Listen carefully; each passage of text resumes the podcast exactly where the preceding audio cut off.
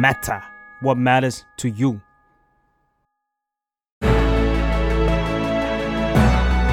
Why it matters now คุยข่าวให้เกี่ยวกับคุณ ยินดีต้อนรับทุกคนเข้าสู่รายการ Why It Matters Now นะคะ รายการที่จะมาคุยข่าวให้เกี่ยวกับคุณค่ะ วันนี้นะคะเราไม่ได้มาพร้อมกับประเด็นข่าวร้อนๆอะไรนะคะ แต่หัวข้อที่เราจะคุยกันวันนี้ค่ะ มีความสำคัญแล้วก็ใกล้ตัวมากๆค่ะ เพราะเราจะคุยกันถึงเรื่องความสุขค่ะคำว่าความสุขเนี่ยอาจจะบอกกับเราได้มากกว่าอารมณ์ หรือความรู้สึกที่เรากำลังรู้สึกอยู่เนาะเพราะว่าความสุขค่ะอาจจะส่งผลไปต่อ พฤติกรรมการจับจ่ายรวมถึงระบบใหญ่อย่างระบบเศรษฐกิจนะคะ วันนี้ค่ะเราจึงอยู่กับ พี่เต้ยนะคะ ชุติมาวิริยะมหากุลค่ะ ผู้อำนวยการฝ่ายธุรกิจนะคะ จากสถาบันวิจัยความเป็นอยู่ฮาคูโฮโดอาเซียนประเทศไทยค่ะ สถาบันนี้นะคะ ได้ทำการสำรวจความสุขของคนไทยในช่วงที่ผ่านมาค่ะ เราไปทำความรู้จักนะคะ แล้วก็ไปดูผลสำรวจเหล่านั้นกันค่ะ ว่าผลสำรวจเหล่านั้นเนี่ยกำลังบอกอะไรกับเราค่ะ สวัสดีค่ะพี่เต้ยสวัสดีค่ะสวัสดีค่ะน้องอ้อยขออนุญาตเรียกพี่เต้ยนะคะ วันนี้ได้เลย สบายสบายๆนะคะพี่เต้ยค่ะอย่างที่อ้อยเกริ่นไปค่ะว่า เอ๊เราพูดถึงความสุขเราพูดถึงผลสำรวจคนไทย อยากให้พี่เต้ช่วยให้ภาพหรือว่าแนะนำถึงงานที่สถาบันทำหน่อยค่ะว่าฮาคูโคโดเนี่ยทำอะไรบ้าง คือต้องบอกว่าฮาคุโฮโดเนี่ยเป็นเอเจนซี่โฆษณา อ้าวดังนั้นด้วยความที่เราเป็นเอเจนซี่โฆษณาเนี่ยเราก็ต้องให้คำแนะนำเรื่องการวางแผนสื่อสาร เป็นที่ปรึกษาในแง่ค่ะของการสร้างแบรนด์หรือการตลาดด้วยอืมทีนี้ด้วยงานที่เราทำเนี่ยเราต้องศึกษาข้อมูลในเชิงผู้บริโภควิจัยเนี่ยเยอะมากค่ะถึงจุดหนึ่งเราก็คิดว่าเอ๊ะมันคงจะดีนะ ถ้าเราได้สามารถเก็บข้อมูลเหล่านี้ให้เป็นแบบถูกบันทึกไว้ เป็น reference ให้กับสังคมอืมเราก็เลยก่อตั้งสถาบันวิจัยฮาคุโฮโดขึ้นมาอืมซึ่งตอนแรกอะค่ะเกิดที่ประเทศญี่ปุ่นก่อนอืมแล้วก็ไปที่จีนอืมแล้วที่อาเซียนเนี่ยเป็นแหล่งที่ 3 เป็นจุดที่3ค่ะซึ่งก็เลยเลือก hub ที่ประเทศไทยในกรุงเทพอ่าฮะก็จะค่ะเอ่อมีการสต u d ดี้ของทางทางอาเซียนอืม6ประเทศด้วยกันอืมซึ่งในงานวิจัยที่วันนี้จะมาเล่าให้ฟังเนี่ยค่ะมันคือส่วนของสถาบันวิจัยฮาคุโฮโดอาเซียนประเทศไทยอ๋อคือเป็นสต u d ดี้ที่ deep down ลงที่ กลุ่มคนไทยทั่วประเทศอืมในอายุ 20-59 ปีนะคะเอ๊ะจุดเริ่มต้นนะคะพี่เต้ยทำไมเราถึงตั้งต้นจากความสุขเรามองเห็นความสำคัญของมันอย่างไรอะคะพี่เต้ยคะจริงๆต้องบอกว่าด้วยด้วย scope ของการศึกษามันเป็นเรื่องการตลาดและแบรนด์เนอะอือฮึทีนี้เนี่ยเอ่อในมุมการตลาดแล้วเราอยากเข้าใจมุมที่ผู้คนน่ะจับจ่ายใช้สอยอ่าoriginal เลยมันมาจากการแบบศึกษา คะแนนการอยากใช้จ่ายอืมในสินค้าประเภทต่างๆค่ะเพื่อทำให้เราได้รู้ว่าเทรนด์หรือแนวโน้มผู้บริโภคเป็นแบบไหนอือฮึประกอบกันเราก็เห็นว่าจริงๆแล้วความสุขเนี่ยเป็นสต u d ดี้เฉพาะของประเทศไทยนะต่างประเทศไม่ได้ศึกษาความสุขขนาดนี้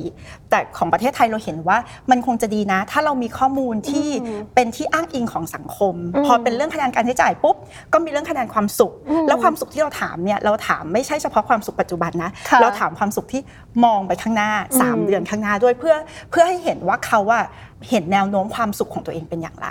มอย่างนั้นนะคะอืมอืมเอ้ยชอบที่พี่เต้ยพูดมากเลยว่า จริงๆแล้วในบริบทประเทศอื่นเนี่ยอาจจะไม่ได้ดีฟดีเทลเรื่องความสุขขนาดประเทศไทยอืมทำไมอะคะพี่เต้ยคนเป็นไทเพยราะอืมทีมที่ตั้งต้นในการสต u d ดี้เมื่อประมาณปี 2020อะค่ะค่ะ คือเราเห็นว่าความเป็นประเทศไทยอะเราเป็นประเทศที่เรียกว่ามีความรู้สึกอะ เข้ามาเกี่ยวข้องใช่กับใช่วิถีชีวิตของสังคมใช่อยู่เยอะค่ะเหมือนกันอืมมันก็คงจะดีถ้าเราได้มีการอ่าสอบถามเรื่องแบบคุณมีความสุขในชีวิตตอนนี้ประมาณไหนอืมคุณมองไปข้างหน้าอีก 3 เดือนแล้วคุณมีความสุขประมาณไหน อย่างเงี้อืยมมันทำให้เราเข้าใจบริบทของสังคมขึ้นอืมแล้วในปี 2021 เราก็เพิ่มคำถามขึ้นมาอีกก็คือ แล้วสิ่งที่คุณให้ความสำคัญในชีวิตอะมีเรื่องอะไรบ้างเนี่ยก็ทำให้เราแบบเหมือน มันก็เลยเป็น context หรือเป็นบริบทของวิถีคิดเอ่อ วิถีชีวิตของคนไทยเข้ามานะเป็น study อันนี้อืมก่อนที่เราจะไปคุยกันถึงผลลัพธ์ของ study อันนี้เนาะคำว่าความสุขกับกับพฤติกรรมอะค่ะพี่เตยอยากเอออยากให้ทุกพี่เตยช่วยให้ภาพกับคนดูนิดนึงว่า เออสองสองคำเนี้ยความสุขกับพฤติกรรมมันเกี่ยวเนื่องกันยังไงคะมันส่งผลกันยังไง มันมีแบบความเชื่อมโยงกันยังไงบ้าง เพราะว่าเราจะได้ทราบเนาะว่าแบบอืมแบล็กกราวว่าเราทำเรื่องเนี้ยไปเพราะอะไร เรากำลังอืมสำรวจอะไรอย่างนี้ดีกว่า คือต้องบอกว่าความสุขอะเป็นเรื่องของ มันมีหลายมิติ จริงๆแล้วมันจับต้องยาก และมันขึ้นอยู่กับการที่แต่ละคนให้ความหมายแตกต่างกันอ่าอ่าแต่สิ่งที่พอเราศึกษาเข้าไปในวิธีคิดของผู้คนหรืออินไซต์ของผู้บริโภคอะการใช้จ่ายมันเป็นมิติหนึ่ง ในการที่จะแสดงออกอืมถึงความสุขอ๋อมันก็เลยเป็นเป็นคะแนนที่ให้เห็นทั้งในแง่ความต้องการในการใช้จ่ายค่ะแล้วก็คะแนนเรื่องความสุขอืมซึ่งเอ่อจะเท่าเท่าที่เราทำมาแบบปีกว่ากับ 2 ปีเนี่ยเราเห็นว่า บางช่วงเนี่ยต่อให้คนน่ะมีความสุขลดลงค่ะมันก็จะมีบางกลุ่มอายุหค่ะรือบางพื้นที่ที่อยากจะใช้จ่ายเยอะ เพราะว่าการใช้จ่ายมันช่วยชดเชยความเครียด ชดเชยความไม่สุขอย่างนี้ มันง่ายสุดแล้วเนาะพี่เต้ยมันมัมันนเป็เป็นนเหมือนแบบส่วนหนึ่งหน่วยที่วัด พฤติกรรมของเราได้ได้ดีที่สุดแล้วอะอารมณ์ความสุขความทุกข์ความเศร้าอะไรอย่างเงี้ยเนาะแล้วทางทางสถาบันก็มองว่าอย่างนี้เหมือนกันใช่ไหมคะค่ะ แล้วอย่างรอบนี้ที่ที่เรารู้สึกว่าเป็นเรื่องที่น่าสนใจ เพราะว่าค่ะพอแบบสถานการณ์ของการเปิดประเทศอืมลักษณะของแบบคนพ้นจากช่วงโควิดมาเนี่ยค่ะเราคนพบว่าคะแนนความสุขอะ มันขึ้น แล้วคะแนนการใช้จ่ายก็ขึ้น แล้วการมองไปอีก 3 เดือนข้างหน้าก็ขึ้น คือมันอืมดูแบบเป็นบวกไปหมดเลย มันน่าอืมสนใจว่าเนี่ยแหละเรากำลังแสดงให้เห็นว่า รูปแบบวิถีชีวิตของผู้คนกำลังเปลี่ยนไปอืมในการเดินไปข้างหน้าอืมเนี่ยมันก็อันช่วงเนี้ยจะเป็นช่วงรีเฟกที่อืมความสุขก็ก็สูงการใช้จ่ายก็สูงค่ะ อันนี้พูดถึงผลลัพธ์ result ที่เป็นณปัจจุบันเนาะอือหือแต่อยากให้เอ่อพี่เตอร์ช่วยให้ภาพ ตอนที่เรากำลังเก็บผลสำรวจนิดนึงค่ะว่าอือหือเราค้นพบ อะไรบ้าง ก่อนหน้านั้นเล่าให้ฟังได้ก็คือได้ว่าเราอะเริ่ม study เป็น dummy ก่อนก่อนที่เราจะเผยแพร่ก็คือค่ะช่วงประมาณธันวาปี 2020 ตอนนั้นอ่าถ้าจำได้อะสองสองมันคือปีที่แล้ว2020เนี่ยคือโควิด เริ่มต้นตั้งแต่ต้นปีเนอะมันก็ใช่ลากยาวมาทั้งปี ปลายปีเนี่ยมันคือช่วงที่แบบผู้คนรู้สึกว่าโอ๊ยเมืองไทยปลอดโควิดจังอืมคะแนนมันก็ดีอืมแล้วพอ 2021 ทั้งปีมันมีมันมีระลอก 2 ระลอกอ่า3ระลอกใช่4มาเรื่อยใช่ๆทั้งปีอืมสิ่งที่เราเห็นคือความสุขและการใช้จ่ายอะอืมมันมีการขึ้นลงไปตามบริบทของสังคม หรือความน่ากลัวของโรคระบาดเนี่ยเข้ามาอือฮึเหมือนเช่น มีล็อกดาวน์มีเคอร์ฟิวมีอะไรอย่างเงี้ยค่ะ คะแนนมันก็ขึ้นขึ้นลงลงไปเรื่อยๆ เราจะเห็นเลยว่าแบบ เหมือนพอข่าวรอบตัวมันมันดูแบบน่ากลัว เริ่มมีระลอกใหญ่ ๆ ขึ้นน่ะคนก็จะแบบหดตัวหดตัวก็คือคะแนนความใช้จ่ายลดลงอืมความสุขลดลงค่ะเริ่มกังวลกับเรื่องโดยรอบค่ะถ้าเกิดช่วงไหนที่สถานการณ์ดีขึ้นหน่อยอืมคะแนนมันก็จะดีขึ้นมาอีกนิดนึงอย่างเงี้ยมันมันจะมีความแบบ curve อย่างเงี้ยค่ะอืมที่มันก็ที่เห็นเทรนด์วิงเหมือนกันเนาะคะช่วงนั้นใช่เพราะว่าเพราะว่าจำได้ว่าตัวเองก็ เอ๊ะกำลังจะดีอยู่แล้วกำลังอ้าวเจอระลอกสองเจอระลอกสามแล้วก็ไม่รู้เลยว่าแบบเออสิ่งนี้มันก็ส่งผลต่อพฤติกรรมบางอย่างของเราใช่โดยเฉพาะการจับจ่าย พอพูดถึงเอ่องานวิจัยหรือผลสำรวจที่เราวัดความสุขค่ะพี่เตยมันก็จะนำมาทำนิดนึงเนาะว่า อาจจะตั้งคำถามได้ว่าทางสถาบันนะคะมีวิธีการสำรวจหรือเก็บผลความสุขยังไง เพราะว่าความสุขมันก็เหมือนลอยอยู่ในอากาศนิดนึงเนาะว่าแบบเอ๊ะ วัดผลยังไง วัดผลยังไงอาจจะให้ทางพีเตอร์ช่วยอธิบายนิดนึงว่าสถาบันมีวิธีการเก็บผลสำรวจอย่างนี้ยังไงเราบ้างคะใช้แบบสอบถามที่เป็นออนไลน์ คือออหือด้วยความที่เราเริ่มทำในช่วงโควิดนะคะ มันก็จะมีมีรูปแบบการทำที่จำเป็นจะต้องเน้นออนไลน์เป็นหลัก ค่ะ โดยที่ทีมวิจัยเราเนี่ยก็จะมี panel ของผู้คนที่อยู่ในช่วงอายุ คือการทำเนี่ยเราทำพันสองคนค่ะ ทั่วประเทศ 6 ภาคอือหือ ก็คือกรุงเทพแล้วก็ภาคต่างๆอะอือหือเหนือใต้ตะวันออกอีสานอะไรอย่างเงี้ยค่ะ ภาคละ 200 คนอืมซึ่งมันก็จะถือจริงๆแล้วการวิจัยนี้ถือว่าเป็นตัวแทนของทั้งประเทศไทยได้ เพราะวิธีการสุ่มตัวอย่างเนี่ยมันคือสุ่มทั้งในแง่พื้นที่ที่กว้างพออือหือออายุ 20-59 ค่ะ ลักษณะของคำถามเนี่ยมันก็คือจบมาเป็นแบบสอบถามอืมที่เอ่อให้คนเหมือนกดแอปพลิเคชันในโมบายเลยอะค่ะอืมแล้วคำถามก็เรียบง่าย ก็คือว่าคุณให้คะแนนความสุข0ถึง100 ให้กี่คะแนนอือหือแล้วถ้ามองไปข้างหน้าอีก 3 เดือนข้างหน้าคุณคิดว่าจะเป็นบวกเท่าเดิมหรือเป็นลบอือหือมันก็จะเห็นวิธีที่คนคาดการณ์ความสุขของตัวเอง แล้วก็มีคำถามการคาดการณ์การใช้จ่าย คุณอยากจะใช้จ่ายเนี่ยในในช่วงในหนึ่งเดือนข้างหน้า คุณอยากจะใช้จ่ายศูนย์ถึงหนึ่งร้อยคุณให้คะแนนเท่าไหร่อืมในสินค้าประเภทไหนบ้างอืมอืมผลสำรวจว่ายังไงบ้างคะความสุขของคนไทยอยู่ที่ 60ถึงค่ะ65 โดยมาตรฐานอยู่ใน range นี้ค่ะรอบเนี้ยค่ะ สิงหาคมปีนี้คะแนนขึ้นไปที่ 66อันเนี้ยคือสูงสุดเท่าที่สูสงสุด study แล้วมาถ้าเราไป compare หรือว่าเราไปเปรียบเทียบกับผลของประเทศอื่นเป็นยังไงบ้างคะพี่เต้ยประเทศเรา อย่างที่บอกคือของประเทศอื่นนะเราวัดแค่ความใช้จ่ายกับการใช้จ่ายอ่ามัมันก็จะไม่ได้มีคะแนนความสุขอ่าทีนี้อ่าการใช้จ่ายของคนไทยเนี่ยอยู่ที่ประมาณ 60-60 กว่ามาตลอดค่ะแต่ของญี่ปุ่นน่ะที่เราเทียบไปอยู่ที่ 49 ของเดือนนี้นะอ๋อขณะนั้นเนี่ยให้เห็นเปรียบเทียบไปว่าค่ะคนไทยตอนเนี้ยที่คะแนนการใช้จ่ายสูงสุด 67 ญี่ปุ่นอยู่ที่ 49 อันเนี้ยทัมมิ่งเดียวกันอือหือและคะแนนของญี่ปุ่นอยู่ที่ประมาณ 40 40 กว่าอืมไม่ไม่ได้เกินไม่ได้สูงมากอืมจะเห็นว่ามุมความเป็นบวกต่อสถานการณ์เนี่ยคนไทยจะเป็นบวกกว่าอืมมากอืมแต่ทั้งนี้ทั้งนั้นเนอนอย่างที่พี่เต้ยบอกว่า การสำรวจของประเทศไทยมันมีมิติที่มากกว่านั้น เพราะว่าเราคุยกันถึงเรื่อง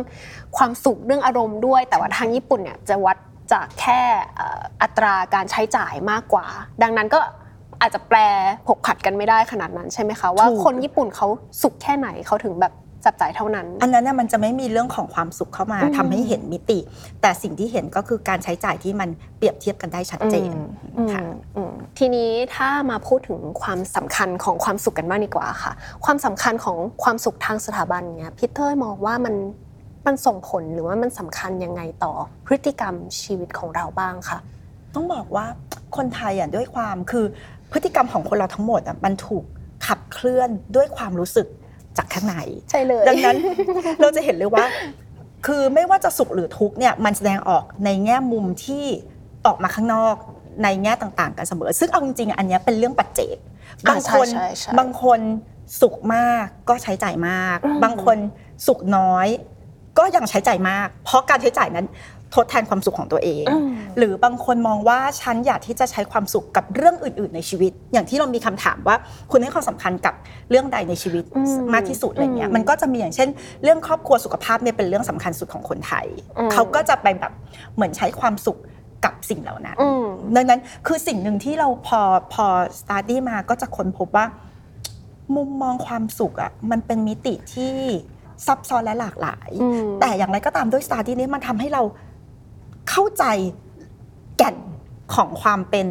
ความเป็นคนไทยความความเป็นผู้คนอะว่าจริงๆแล้วอืมความสุขของเขาเนี่ยจากที่เราจะต้องแบบ เราจะต้องให้ผู้บริโภคตอบคำถามเป็นแบบเหมือนเขียนเขียนค่ะความรู้สึกตัวเองค่ะนะคะเราค้นพบว่าความสุขของเขาก็เรียบง่ายอืม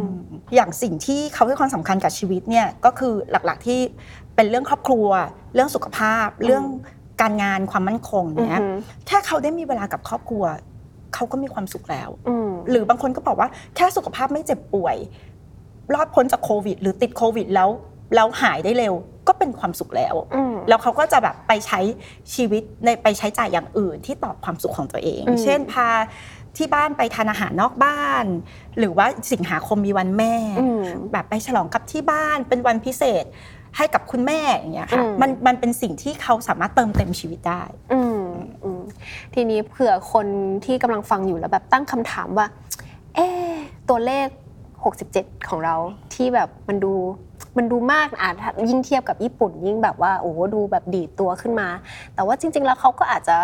ไม่ได้รู้สึกสุขขนาดนั้นเอางี้ดีกว่าอืมใช่ ประเด็นเนี้ยอ้อยว่าจริงคนมันก็อาจจะ เปิดช่องให้ถกเถียงกัน ซึ่งซึ่งการถกเถียงเราเราก็เชื่อว่ามันคือความสวยงามอะเนาะใช่แต่ว่าเห็นด้วยอยากให้พี่เตอร์ช่วยให้ภาพหน่อยว่าสิ่งนี้มันมันเกิดจาก factor ของการวิจัยจริง ๆ แล้วก็มันมีปัจจัยอื่น ๆ มากกว่านั้นหรือเปล่ายังไงใช่ต้องบ้างบอกเลยคะว่าคะแนนมันมีไล่ตั้งแต่น้อยมากไปจนถึงสูงมาก สิ่งที่เราได้ 67 เนี่ยเป็นค่าเฉลี่ยของ 1,200 คนอืมแต่อย่างไรก็ตามเห็นด้วยว่ามันก็จะมีคนที่ในสถานการณ์ก็จะมีคนที่พูดว่า ช่วงนี้ก็ไม่เห็นจะสุขขนาดนั้นเลยเออข้าวของแพงขึ้นใช่อะเขาปัญบอหากว่าเห็นเออน้ำมันก็แพงอืมมคืออย่างหนึ่งที่อยากจะอยากจะแสดงให้เห็นคืออะมันคือค่ะมีความแตกต่างเนอะอืมตั้งแต่คนที่ให้คะแนนน้อยเป็นส่วนให้คะแนนมาก แล้วก็มุมมองที่คนสะท้อนมาอาจจะแตกต่างกัน บางคนก็ก็คอมเมนต์มาก ๆ เลยว่าแบบโหยสถานการณ์แบบนี้ใช้ชีวิตยังยากเลยข้าวของแพงขนาดนี้ปรับตัวลำบากมากอย่างเงี้ยค่ะอือหือในขณะเดียวกัน ก็มีบางคนที่ให้คะแนนเยอะเนี่ยเป็นเพราะเขารู้สึกว่า มันเป็นช่วงเวลาที่พอเขาผ่านโควิดมาอืมเขากลับค้นพบว่า การให้ความสุขกับตัวเองอะ มันง่ายกว่านั้นอ่าแค่อยู่กับครอบครัว แค่ไม่เจ็บป่วยอืมแค่ยังมีงานทำหรือแค่ยังแบบมีทรัพยากรในการเลี้ยงตัวเองได้ เขาก็มีความสุขแล้วอืมดังนั้นก็คือมันก็เลยจะบอกว่ากลุ่มคนที่รู้สึกว่าสถานการณ์สังคมมีปัญหายังมีอยู่อืมแต่บางคนก็เลือกที่จะให้คะแนนสูง เพราะรู้สึกว่าเอาล่ะ ผ่านชีวิตช่วงยากลำบากมา ฉันค้นพบเลยว่าความหมายจริง ๆ คืออะไร มันก็จะรีเฟกกลับมาเป็นความสุขที่ที่คะแนนสูงขึ้น มันก็สะท้อนผ่านคำตอบที่เขาตอบเราอะเนาะว่าแบบใช่ค่ะเอ้ยความสุขของเขามันอาจจะง่ายกว่านั้น อยู่กับครอบครัวใช้ยิ่งช่วงสิงหาที่มันคะแนนดีดตัวขึ้นสูง อาจจะแบบอืมโวันแม่หรือเปล่าอะไรอย่างเงี้ยเนาะใช้ชีวิตกับครอบครัวในวันหยุดอะไรเงี้ยอันนั้นก็อาจจะสะท้อนผ่านออกมาจากตัวเลขที่ทำนะคะค่ะทีนี้ชวนชวนคุยดีกว่านอกนอกเรื่อง ตอนที่ทางสถาบันทำงานนะคะอือหือตอนที่เราwork กันอยู่มันเป็นยังไงบ้างคะหมายถึงว่ามันยากไหมมันเหนื่อยไหมแล้วก็พอเราเห็นตัวเลขว่าอะมันมีความสุขขึ้นอะไรเงี้ยแล้วทางสถาบันรู้สึกยังไงบ้างดีกว่าคือต้องบอกว่าเราจะลุ้น ทุกรอบโอ้ย study เนี้ยมันจะเป็นทุกเข้าใจ2เดือนใช่คือข้อมูลมันจะมาเป็น Excel sheet แบบเยอะๆๆๆ แล้วอย่างเราศึกษามันแต่ปลายปี 2020อะมันจะแบบชีตมันจะยาวมากค่ะเราก็ต้องไล่ไปเรื่อยๆเนี่ยสิ่งที่เราอยากรู้หรือเราลุ้นในทุก ๆ รอบเนี่ยคือ รอบเนี้ยคะแนนมันจะเป็นยังไงนะ หรือว่ารอบเนี้ยมุมที่คนมองอะค่ะมันจะทำให้เรารู้สึกว่าสังคมมัน ไปในแนวทางที่มันกำลังดีขึ้นไหม ใช่ อย่างเงี้ยเราเราจะสนใจมุมนี้มากหรือว่าวิธีที่ผู้คนให้ความสำคัญกับชีวิตเนี่ยมันมีอินไซต์อะไรที่น่าสนใจทำให้เรารู้สึกว่าเออรูปแบบของสังคมมันมีการแบบเคลื่อนที่ไปข้างหน้าค่ะไหมอย่างเงี้ยอืมซึ่งอย่างรอบนี้ที่ที่เราแบบดูเพราะอย่างจริงๆเราเห็นเทรนด์มาแล้วตั้งแต่เดือนมิถุนาว่าเริ่มมีคะแนนเรื่องของการใช้จ่ายมันขึ้นอือฮึและคะแนนความสุขอะก็กระเตื้องอืมแต่เขาอะ มองไปข้างหน้าสามเดือนข้างหน้าคะแนนไม่ค่อยบวกอู้เพราะว่าเดือนมิถุนาเหมือนสถานการณ์มันยังไม่ได้บวกขนาดนั้นอืมอะไรเงี้ยค่ะเราก็รู้สึกว่ามันเหมือนมันกระเตื้องแต่แบบคนยังไม่ได้มีความความโพสิทีฟกับกับสภาพสังคมโดยรอบอืมแต่พอมารอบเนี้ยมันเหมือนกับ ความเปิดประเทศสถานการณ์ของเศรษฐกิจมันเริ่มนิ่งขึ้นอะแน่นอนปัญหายังมีอยู่อย่างที่เราเราทราบกันแต่ค่ะมันเริ่มแบบเห็นโอกาสในชีวิตมากขึ้นอ่าอ่าอ่าเราก็เลยเห็นว่าโอ้รอบนี้บวกจังเลยเรารู้สึกแบบรู้สึกดีใจไปด้วยเอ่อกับรูปแบบของของคนไทยหรือใช่สังคมไทยที่เคลื่อนไปข้างหน้าเพราะว่าถ้ามองมองตัวเราเองทุกๆ คนอย่างคนฟังเอง เราเองอ้อยเองพี่เต้ยเอง เราก็เป็นส่วนหนึ่งของใช่ของเราก็เป็นส่วนหนึ่งของคนใช่คือคนไทยนั้นๆผลจะออกมาเป็นยังไงคือมัน มันก็คือภาพของเราจริงๆเนาะทางที่ใช่สถาบันทำอืมใช่ค่ะทีนี้มาพูดถึงการต่อยอดดีกว่าค่ะว่าเอ่อไม่ว่าจะเป็นแบรนด์เนาะหรือว่าทางธุรกิจองค์กรต่างๆเนี่ยค่ะเขาจะนำประโยชน์จากสิ่งที่เราทำสิ่งที่เราค้นพบไปต่อยอดไปสร้าง value ให้เขายังไงได้บ้างคะพี่เตอร์ค่ะจริงมุมที่เรามองเนี่ยก็คือว่าเราเห็นเลยประเด็นที่หนึ่งคือ ณวันเนี้ยแบรนด์ต้องมีความจริงใจอือหือมีความโปร่งใสอือหือคือเห็นว่าแบรนด์ต้องทำตัวเหมือนว่าเราอยู่เคียงข้างอ่าคนไทย คือต้องยอมรับสถานการณ์โดยรอบมันยากลำบาก นี่ยังดีมากนะที่คนไทยมีความเป็นบวก ให้คะแนนความสุขใช่ขึ้นมาค่อนข้างใช่ดี แต่อย่างหนึ่งก็คือแบรนด์เนี่ยควรจะต้องมีจุดยืนของแบรนด์ในการที่จะเคียงข้างเข้าใจปัญหา เข้าใจว่ากลุ่มเป้าหมายของคุณคือใคร แล้วก็สามารถที่จะแสดงออกในแง่มุมของแบรนด์ที่ ยืนหยัดอยู่ข้างๆเขาอืมเช่น เรื่องของการพัฒนาคุณภาพสินค้า ให้ตอบสนองกับอะปัญหาตอนนี้คือสุขภาพค่ะการใช้จ่ายในชีวิตอะไรอืมอย่างเงี้ยนะคะ คือของมันแพงขึ้นอะแบรนด์ต้องทำสินค้าที่คุ้มค่ากับเงินที่จ่ายไปให้มากขึ้น แสดงออกมีการสื่อสารที่ชัดเจนว่าเราได้มุ่งมั่นพัฒนาสินค้าแบบนั้นอืมหรือถ้าจะต้องมีการ ตรึงราคาเพื่อช่วยผู้คนอืมก็แสดงออกประกาศมาให้ชัดเจนว่า ฉันอยู่เคียงข้างเธอนะอืมหรือถ้าจะไม่ไหวจริง ๆ ต้องเพิ่มราคา ก็ให้แสดงออกถึงความจริงใจ ว่าปัญหาที่แบรนด์เจอคืออะไรทำไมจำเป็นต้องเพิ่มราคาอืมเนี่ยคือบริบทของสังคมที่เราอยากจะให้ให้เรื่องของการตลาด หรือการแสดงออกของแบรนด์และคนไทยได้อยู่ด้วยกันในรูปแบบความจริงใจแบบนั้นอืมพูดให้ง่ายขึ้นก็คือ เราต้องขายของให้ มีความเป็นมนุษย์มากขึ้น ถูกต้องใช่ไหมคะลยเพราะว่าใช่เราจะมาขายแบบเดิมๆแบบยุค 5 ปี 10 ปีก่อนไม่ได้แล้ว คือเราต้องฟังเสียงของผู้บริโภคมากขึ้นว่าตอนเนี้ยใช่เขารู้สึกยังไงเขาทุกข์อยู่หรือเปล่านะอืมเขาสุขอยู่หรือเปล่านะ ความสุขของเขาคืออะไรนะ แล้วก็ค่อยไปต่อยอดกับสินค้าของคุณอย่างนี้มากกว่าเนาะใช่ค่ะแล้วก็อีกอันหนึงคือนอกจากความจริงใจ การแสดงจุดยืนที่โปร่งใสแล้ว ในแง่ของการเข้าหาเขาอะ ตอนนี้ผู้คนมีความเป็นจับปัจเจกอืมมากขึ้นชัดเจนค่ะเราใช้คำว่าแบบ support the best of me อืมคือว่าแบรนด์เนี่ยสามารถมีบทบาทในการทำให้คนที่กำลังจะไปเข้าหา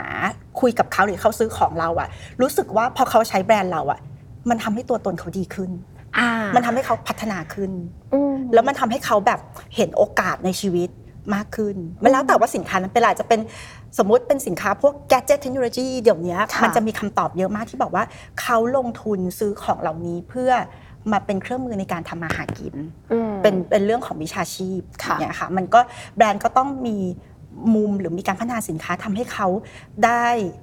มีช่องทางใหม่ ๆ ในการในการทำมาหากินอืมผ่านเครื่องมือหรือผ่านสินค้านั้นค่ะ อันนี้พี่เต้ยพอยกตัวอย่างได้ไหมคะว่าตอนนี้มีแบรนด์อะไรบ้าง อาจจะไม่ต้องพูดชื่อแบรนด์เนาะแต่ว่าที่เขาหยิบยกผลวิจัยการสำรวจของเราเนี่ยไปไปต่อยอดแล้วเขาแบบเห็นภาพเป็นยังไงบ้างอะคะๆอย่างแบรนด์เครื่องใช้ไฟฟ้า ก็คือตอนนั้นที่เราสถานการณ์โควิดเนี่ยผู้คนมีข้อจำกัดในการออก ไปไปข้างนอกโลกข้างนอกสังคม เขาก็จะเห็นความสุขที่อยู่ในบ้านดังนั้นพอเราคุยกับลูกค้าว่าเนี่ยในฐานะคุณเป็นเครื่องใช้ไฟฟ้าเนี่ยคุณจะทำให้คนไทยมีความสุขเพิ่มขึ้นได้ยังไงบ้างอืมแน่นอนว่าในการพัฒนาสินค้ามันต้องใช้เวลาอืมกว่ากว่ามันสินค้าจะถูกพัฒนาออกมาพอเป็นเครื่องใช้ไฟฟ้าสักเครื่องหนึ่งเนี่ยมันมันทำวันนี้พรุ่งนี้ไม่ได้หรอกอืมแต่อย่างหนึ่งที่เขาทำได้คือในเชิงของการสื่อสารและการตลาดอืมเช่นอะอะไรที่สามารถลดราคาให้คนซื้อง่ายเอาไปแบบ อำนวยความสะดวกในบ้านอืมอันนี้ก็ก็ช่วยกันอืมหรือในเชิงของการสื่อสารหรือแนะนำการใช้สินค้า เช่นทำอาหารในบ้านร่วมกันยังไง ในครอบครัวอ่าหรือทำให้อาหารที่คุณซื้อมา มันยังคงความสดใหม่ได้มากขึ้นอืมเหล่านี้มันคือเรื่องที่ทำได้ในทันทีอืมในระยะสั้นแล้วระยะยาวก็พัฒนาสินค้าให้ตอบคนต่อไปได้ด้วยอืมอ้อยว่าเห็นภาพชัดมากพอพี่เตอร์ยิ่งพูดมันแบบ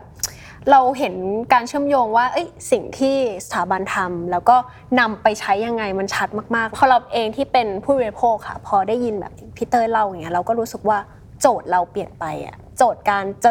spend เงินให้กับใครมันเปลี่ยนไป เรารู้สึกว่าเราอยากจ่าย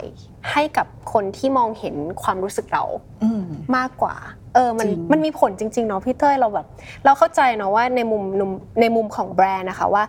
เอ้เรา checklist หน่อยว่า การทำแบรนด์ของเราต้องมีอะไรเอาสินค้าเราต้องดีนะสิกำไรเราต้องมาก แต่ว่าอีกข้อหนึ่งที่เราต้อง checklist แบบใหญ่มากในช่วงนี้ก็คือ ความรู้สึกของผู้บริโภคอะใช่ใช่ว่าแบบเฮ้ยคุณแคร์หน่อยว่าเรารู้สึกยังไง คุณช่วยรับทราบหน่อยว่าเรารู้สึกอะไรแล้วมันจะทำให้เราคอนเน็กถึงกันมากขึ้น และสินค้าของเรามันก็จะมี value มากขึ้น เอางี้ดีกว่า ใช่ไหมคะพี่อเต้ยากยแชร์มุมนี้ว่า อย่างมุมที่อ้อยบอกว่าพอแบรนด์อะคือมันเหมือนกับรูปแบบของการสื่อสารหรือรูปแบบของการอืมสื่อของแบรนด์ณวันเนี้ยมันต้องมันต้องเป็นเรื่องของความความเข้าใจอ่าความเห็นอกเห็นใจในสถานการณ์ที่ผู้บริโภคกำลังเจออยู่ค่ะอันเนี้ยจะแบบเป็นสิ่งที่ทำให้แบรนด์นั้นน่ะมีมีจุดยืนและได้รับความสนใจใช่จากผู้คนได้ดีใช่มากใช่ confirmิร์มโดยเอ่อ นักช็อปรายหนึ่ง ว่าง่ายๆค่ะค่ะอืมโอเคค่ะ ทีนี้ค่ะ พอเรารับทราบผลสำรวจณช่วงขณะนี้แล้วค่ะ ทิศทางต่อไปทางสถาบันว่ายังไงคะคือตอนนี้เนี่ยในเชิงของ สิ่งที่เราทำอะค่ะ คือต้องบอกว่าด้วยความที่เราอะเป็นสถาบันวิจัยที่อยากจะดำรงตนให้เป็นแหล่งข้อมูลสำหรับสังคมค่ะและเป็นแหล่งข้อมูลที่ผู้คนสามารถเอาไปอ้างอิงใช้ได้อือหือเล่าให้ฟังว่าคืออย่างประเทศที่พัฒนาแล้วหรืออย่างประเทศญี่ปุ่นอย่างเงี้ยค่ะ ข้อมูลเป็นสิ่งที่หาง่ายมากอืมอืมอืมคือเขาสามารถแบบได้ข้อมูลเชิงตัวเลขจากเอ่อแหล่งต่างๆ ได้โดยง่ายอืมคือในเมืองไทยเนี่ย ข้อมูลมีบ้างแต่ไม่ได้เต็มมากเหมือนอืมประเทศอื่น ๆ ทางสถาบันเลยอยากจะเป็นหน่วยงานหนึ่งที่ให้ข้อมูลเหล่านี้ให้กับสังคมเอาไปใช้ประโยชน์กันได้ค่ะแล้วก็อย่างหนึ่งที่เรายึดถือในปรัชญาของเราอะคือเรามีคำญี่ปุ่นที่เรียกว่าเซคาซึชะอืมแปลว่า life living person คือเวลาเรามองคนเนี่ยเราไม่ได้มองเป็นผู้บริโภคเนอะเพราะค่ะเราไม่ได้เกิดมาเพื่อเป็นสาวกของแบรนด์นะ เราไม่ได้เกิดมาเพื่อ ใช้จ่ายซื้อของค่ะเราเกิดมาเพื่อใช้ชีวิต เราเกิดมาเพื่อเป็นลูกเป็นเพื่อนเป็นคนที่ชอบฮ็อบบี้ชอบกิจกรรมต่างอืมๆเราต้องใช้ชีวิตของเรา ดังนั้นเนี่ยปรัชญาที่ที่สถาบันพยายามแสดงออกให้สังคมเห็นคือ เข้าใจมนุษย์ในแบบที่เป็นมนุษย์อืมและเราพยายามจะมีอืมตัวเลขหรือข้อมูลที่สามารถใช้อ้างอิงได้อืมนักการตลาดนักสังคมสามารถเอาไปใช้